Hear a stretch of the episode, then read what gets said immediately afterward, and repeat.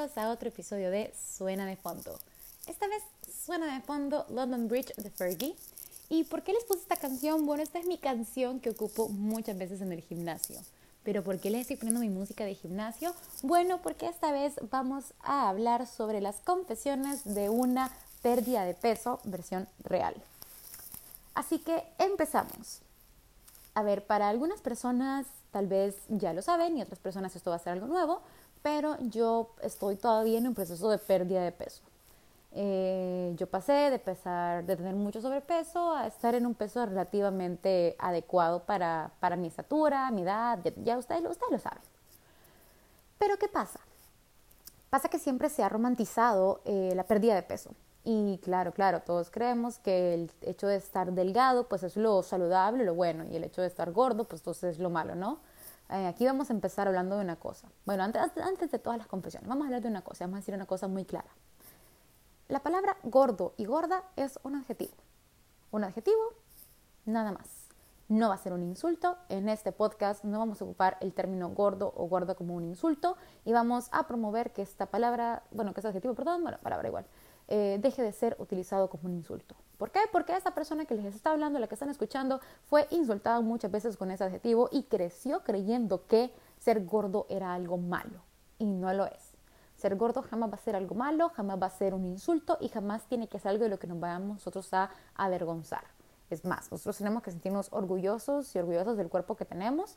Y luego les voy a compartir un pensamiento que hace poco una persona me dio que creo que jamás me lo voy a olvidar pero, pero nada. El punto es, y quiero que este disclaimer quede muy bien entendido, en este podcast, esta persona que les está hablando, también en su vida privada, personal, lo que ustedes quieran, no va a ocupar y no se ocupa y no se ocupará el término gordo o gorda como un insulto. Ahora bien, habiendo hecho, eh, habiendo hecho este disclaimer, ya podemos empezar con las confesiones de una pérdida de peso versión realista. Ay, empecemos. Número uno que siempre me hacen cuando empiezo una pérdida de peso. ¿Y qué fue lo que hiciste? Mira chica, yo pasé por todas las dietas. Todas y cada una de las dietas que te puedas imaginar. Que la de la manzana, que la del aceite de no sé qué, que la del ácido no sé qué, que la dieta de la sopa, que todas las dietas había así por haber. Y mi confesión es que nada me funcionó. Ninguna, ninguna píldora mágica, nada, nada, nada funcionó hasta que no fui donde un nutricionista. Y sí, yo sé, cuando digo el término nutricionista o nutriólogo, pues todo como que pierde un poco de magia, ¿no? Porque todos queremos resultados rápidos. Y esa es la segunda confesión. No hay resultados rápidos. No hay resultados mágicos. No hay nada más que la constancia y la permanencia y ajustarte a un programa, ya sea alimenticio, de ejercicio lo que tú quieras, que se ajuste a tus necesidades.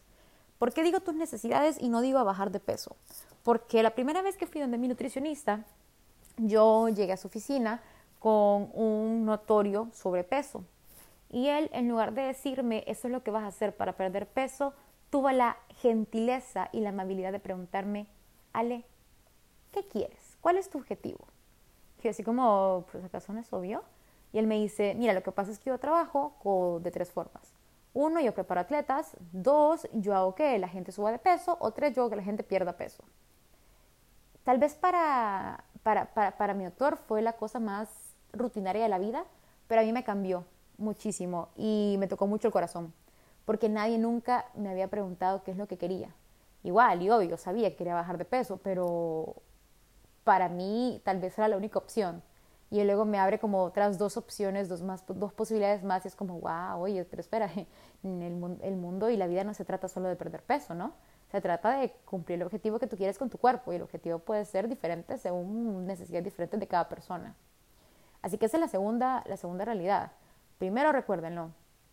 Eh, ay, ya se me olvidó la primera. Bueno, la segunda es que eh, nada, no, hay nada mágico, la única realidad es la constancia. Eh, la otra confesión que les tengo, y esa es la número tres, me, siempre me han preguntado, Ale, ¿y pasas hambre? No les voy a mentir, sí. Al principio recuerdo el primer mes pasaba muchísima, muchísima, muchísima hambre. Va a venir gente que va a decir, es que eso no es normal, es que entonces no está bien la dieta. No, a ver, a ver, es que yo comía cantidades exorbitantes de comida. Eso es un dato muy interesante que luego les voy a contar en otra, en, otra ocasión. Pero evidentemente pasar de comer eh, más de seis veces al día, y no estoy hablando de snacks, sino que estoy hablando de comida como tal, con pizzas enteras, a comerme una porción más adecuada, eh, evidentemente me iba a hacer entrar en hambre. Y recuerdo que al principio, al principio, al principio, lo que solía comer eh, entre comidas eran, creo que se llaman bubulubus, que son como, como unas, unas gomitas cubiertas de chocolate que tienen como jaleita de fresa. Y eso comí entre comidas para, para decir, bueno, con esto aguanto. Y se los prometo que por un par de semanas toda mi cabeza era como, oye, pues, ¿qué hora es? No, pues ya son las cuatro, bueno, tantas horas más y ya puedo cenar. O me voy a dormir temprano para no sentir el hambre. La verdad es que sí, yo sentí mucha hambre. Muchísima, muchísima, muchísima. Y tal vez el primer mes todo está como que súper, porque sí, acabo de empezar, pero el segundo y tercer mes se sufre bastante. Se sufre bastante si no logras como adecuarte y si al final del día... Eh, ¿sabes? Como que la, la, motivación va bajando, porque claro, el primer mes, y esa es la cuarta eh, confesión, en mi primer mes yo bajé muchísimo, muchísimo de peso. Fue, wow, un cambio drástico. Tal vez no se veía tanto físicamente, pero la balanza o la, la, báscula lo decía. Y mi nutricionista me dijo, no, pero es que mira, lo que pasa es que al hacer un cambio tan drástico de cómo comías a cómo comes ahora, evidentemente tu cuerpo lo, lo demuestra perdiendo peso, ¿no? Yo como que, ah, ok, ¿no? Pero como tu cuerpo se va adaptando a lo que tú comes, entonces los siguientes meses no bajas tanto de peso.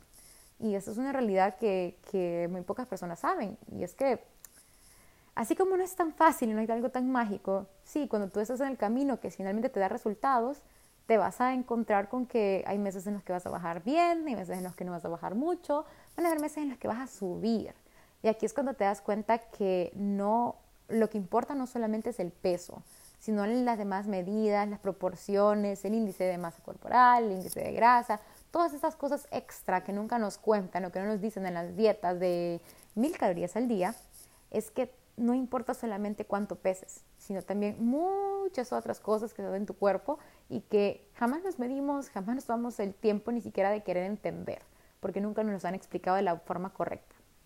Así que esa es la otra confesión. Ay, quinta confesión.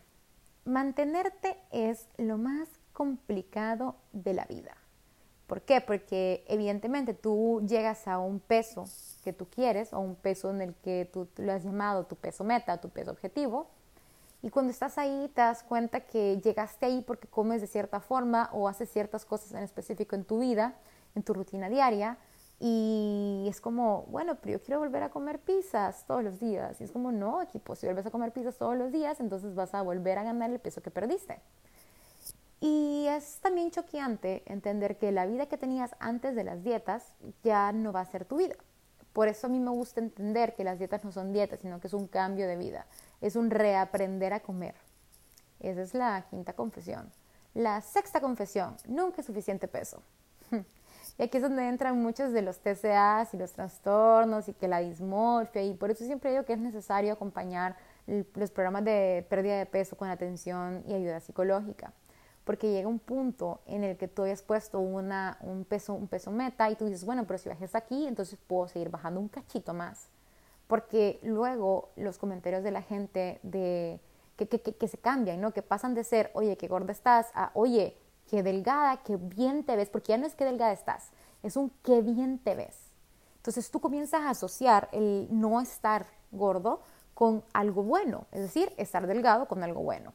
Qué bien te ves, qué bonita estás, mira qué, qué, cómo se nota que te has cuidado, que etcétera, qué glow up el que has tenido, bla, bla, bla, bla, bla, bla, bla, bla. Y comienzas a, asociar términos buenos con estar delgado y términos malos con estar gordo. Asociaciones que hemos tenido desde toda la vida, desde que hemos nacido. Pero en fin. Eh, entonces viene esta confesión donde les digo que para mí en un punto no fue suficiente. Llegué al peso meta donde me había establecido con mi nutricionista y dije, no, pues si yo bajé hasta aquí, entonces puedo seguir bajando. Y nunca, me, nunca, nunca, nunca era suficiente. Yo quería seguir bajando y seguir bajando y seguir bajando hasta un punto en que no me importaba si mi salud estaba bien o estaba mal. Lo que me importaba a mí era bajar de peso, eh, verme mejor entre unas grandes comidas aéreas, es decir, más delgada lo cual no realmente era lo idóneo y es algo pues insostenible en el tiempo. Llega un punto en que tú ya no puedes perder más peso y te frustras. Cuando te frustras, pues no pasan cosas muy chulas. Pero en fin, sigamos con las confesiones de una pérdida de peso versión real. Las subidas y bajadas de peso son lo más común que existe. Van a haber días en los que por X o Y motivo, más si eres mujer, que me estás escuchando, pues por tema de tu periodo, por el tema de retención de líquidos, por X o Y tema, van a haber días en los que vas a verte un poco más llenita, vas a verte un poco más delgada, en lo que vas a pesar un poco más, un poco menos, y vas a estar en esas subidas y bajadas, en esos estiradas y encogidas, y, y es complicado, es complicado de entender y es complicado llegar a un punto en que te sientas en paz con ello. ¿Cuesta mucho? Sí. ¿Es imposible? No. Es posible llegar a un punto en el que estés en paz, pero tienes que ser consciente y realista con lo que estás viendo en el espejo. Y es donde va la siguiente em, confesión. El espejo te miente, hermana, y te miente muy feo. El espejo a veces te dice que lo que estás viendo, ese reflejo, em, es horrible y te dice que el reflejo que estás viendo no es suficiente. Y ese espejo, que debería ser tu amigo, porque lo que te ayuda, lo que hace un espejo básicamente es reflejar el cuerpo que nunca vamos a poder ver, porque pues nosotros nunca vamos a poder vernos como realmente somos, solamente vemos fotos, em, videos o reflejos de nosotros mismos. Así que es esta herramienta llamada espejo, que alguna vez cambiamos por oro con los españoles, pero voy a entrar con ese, en ese tema ahorita, eh, nos ayuda a ver cómo realmente somos, ¿no? Y en lugar de verlo como una herramienta útil que nos facilita la vida, la vemos como, como una amenaza. Como no me quiero ver al espejo porque es que me va a gritar que me veo fea, es que me va a gritar que me veo gorda, es que me va a gritar que me veo y mil y un cosas que asociamos con cosas malas. Espejo te miente, hermano. No hagas del espejo tu mejor amigo, no hagas de las cámaras tus mejores amigas, no hagas de nada tu mejor amiga más que tú. Tú eres tu mejor amiga, amiga. Eso guarda en la cabeza. La persona que tiene, o sea, ¿cómo somos con nuestras mejores amigas? Todas siempre las apoyamos, todas siempre damos mejores consejos, decimos que chula, que hermosa, que preciosa eres, el hombre o la mujer que te tiene te ha de besar los pies porque tú eres oro, hermana. Así tratamos a nuestras mejores amigas. ¿Cuándo vamos a comenzar a tratarnos a nosotras así? Y mucho más en un proceso de pérdida de peso. ¿Cuántas veces de las personas que me están escuchando, que han estado en un proceso de pérdida de peso, ganada de peso, lo que sea de peso, se han visto en el espejo y se han dicho, hermana, lo estás logrando? Hermana, lo estás haciendo bien. Esa es mi siguiente confesión. Yo nunca lo hice. Jamás me paré enfrente del espejo y me dije, Ale, la estás logrando. Ale, lo estás haciendo asombroso. Nunca. Y hasta la fecha nunca lo he hecho. Y aquí soy yo dándoles consejos como que si yo supiera de la vida, pero la verdad, la verdad es que no sé nada de la vida y esa es, otro, esa es otra confesión, pero no va con el tema, pero es una confesión. Muchas veces eh, nos olvidamos de darnos esa palmadita en el hombro a nosotros mismos o de aplaudirnos, así como, oye, mira, lo estás haciendo bien, antes el pantalón te quedaba socadito y hoy te queda más flojito, o antes el pantalón no, no, eh, no lo llenabas, hoy, hoy lo llenas. Necesitamos apreciar lo que estamos logrando, así sea poquitito, así sean dos libras para arriba o para abajo, aún así sea media libra, 25 gramos, lo que sea, hay que apreciarlo, porque estamos en un proceso y los procesos toman tiempo. ¿Cuánto? Lo que cada persona necesite, requiera y considere necesario. Mi proceso de pérdida de peso, yo, pues, digo, yo todavía estoy en un proceso de pérdida de peso porque para mí no ha terminado. Y no porque yo sea diciendo, ay, tengo que bajar 30 libras más, sino porque yo estoy todavía en un proceso en el que tengo que aprender a comer. ¿Por qué? Porque llegué a un punto, y esta es otra confesión, llegué a un punto en el que me obsesioné tanto con esto, creo que bueno, ya se los he dicho antes, pero me obsesioné tanto con esto que pues nunca nada fue suficiente para mí y corté por completo mi relación con la comida. Ya para mí comer no era un momento, ¡yay, comidas! era como que, ah, hmm, ok, tengo que hacerlo porque de otra forma mi cuerpo no tiene energía, ¿no? Así que hay que cuidar mucho esa relación con la comida, por favor. Eh, cuídenla más que de lo que ustedes creen, porque al final del día es muy triste recordar cómo antes te ponías de feliz con la comida y cómo ahora te sientes toda miserable porque dices es que no puedo ni disfrutarla porque me da demasiada, demasiado remordimiento, demasiada conciencia, la carga moral no puedo con ella. Y es como, amiga, le estás metiendo comida a tu cuerpo, es un acto de, amor más grande que puedes hacer con tu cuerpo y te está dando con, cargo de conciencia. No es que tú estés mal, es que simple y sencillamente estás pasando por un proceso traumático y estás tratando de soltar algunas cosas que te duelen, porque duele, hermana, porque todas las que tal vez hemos pensado en que, ay, es que me veo fea porque estoy gorda, y hemos hecho asociaciones porque hemos pasado por algún comentario, algún chiste, alguna grosería que nos hizo pensar que porque estábamos con sobrepeso éramos feas, cosa que no. Y ahí hice ese disclaimer al principio, recuerden. El punto de todo esto es que hay muchos secretos detrás y muchas confesiones sobre las pérdidas de peso. Hay muchas personas que pierden peso con, eh, no sé, operaciones, que pierden peso y te dicen que lo hicieron con pura dieta o personas que pierden peso y que realmente nunca son conscientes que, no sé, tal vez tenían un padecimiento, algo de la tiroides o tenían como el azúcar alta y, y hay muchos otras, otros factores que pudieron ayudar. Y luego viene uno de pobre mortal y dice, bueno, vamos a empezar este proceso. Si le fue tan bien a esta persona, ¿por qué a mí no? Y no vemos resultados. Y luego nos frustramos. Y luego odiamos nuestro reflejo. Y luego es una cadena, ¿saben? Que es como una bola de nieve el efecto bola de nieve que va cayendo, va cayendo y se va haciendo más y más y más grande.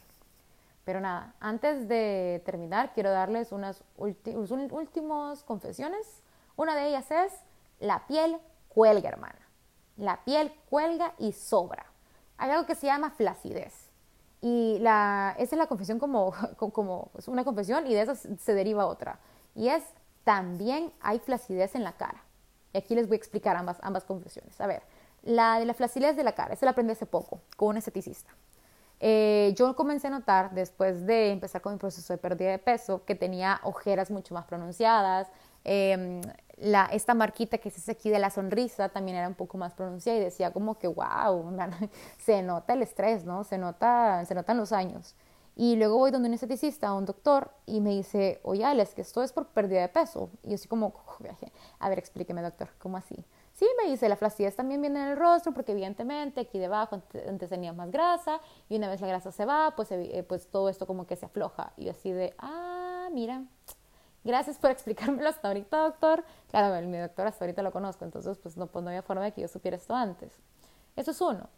Y dos, la flacidez en general, tu cuerpo queda aguadito. Que te vengan a decir, no, es que cuando pierdes peso y haces ejercicio y haces pesas, entonces nada te queda plácido, es una mentira.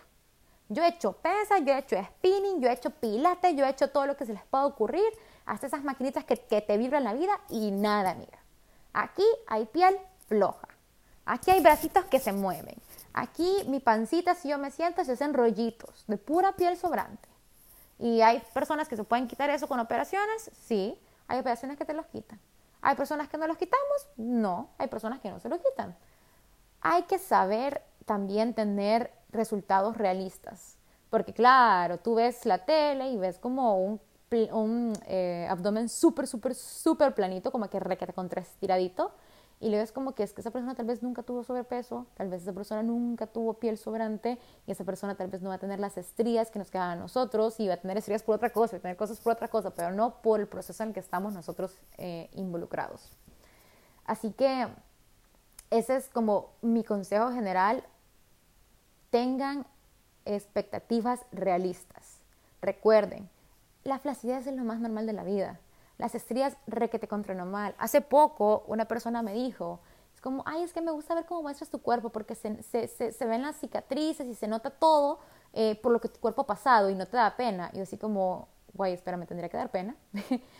¿Cómo, así? Y se lo juro, esa persona es un amor, de, un amor persona, creo que no lo dijo con una intención negativa, evidentemente, pero mi cabeza, que está tan condicionada a agarrar lo negativo y explotarlo y, y dimensionarlo, dijo, oh, entonces está mal que yo muestre mis cicatrices, entonces está mal que yo muestre mis estrías, está mal que yo muestre mi, mi flacidez. Claro, no, no está mal. Yo soy feliz que se muestre. Bueno, no es que sea feliz que se muestre, pero al menos si, si con mi naturalidad le permito a otras personas saber que está bien vivir con esto, porque es algo normal de un proceso en el que estamos pasando, entonces me doy por bien servida. Y bueno, gracias por llegar hasta este final. La verdad es que creo que hay muchas más eh, confesiones de una pérdida de peso, versión realista, y que se valdría la pena de hablar un poco más. Así que cuando ustedes quieran, me lo dicen, me lo comentan, me lo ponen ya sea en un mensaje directo, me lo ponen donde ustedes quieran. Ya saben que siempre estoy a un mensaje de distancia. Y hacemos una segunda parte también sobre esas confesiones de una pérdida de peso. Así que Muchos besos, muchos abrazos y nos seguimos escuchando en un nuevo episodio de Suena de Fondo.